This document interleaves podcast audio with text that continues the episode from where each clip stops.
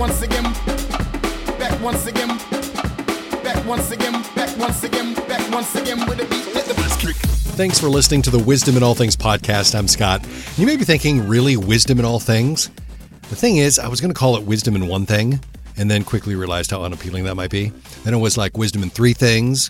And of course, that would leave people asking, why not wisdom in some of the things that I like to have wisdom in? So, to make everybody happy, I decided to call it wisdom in all things. That's how it came about. Because that's what we cover together. Those things dealing with the mind, body, and soul, which pretty much covers everything.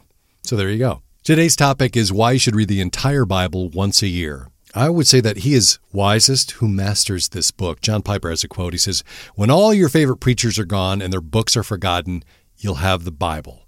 Master it.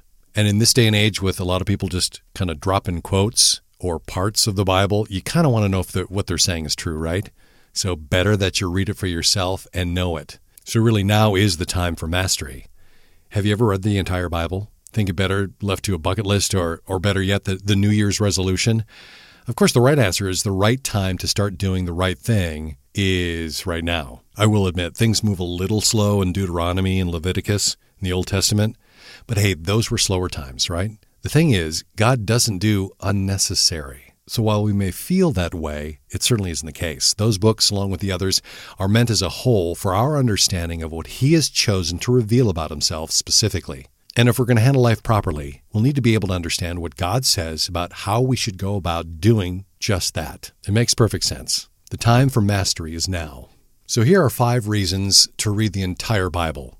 There's at least five. But what Jeff Robertson in his article provides is strong arguments for not only reading the entire Bible, but doing so right now.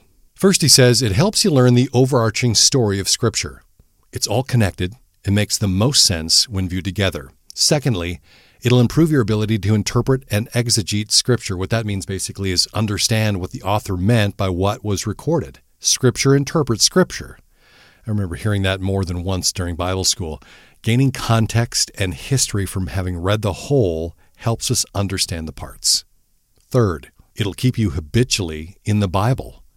Ain't nothing better than the real thing, baby. You've heard the story about those that are trained in detecting counterfeit money.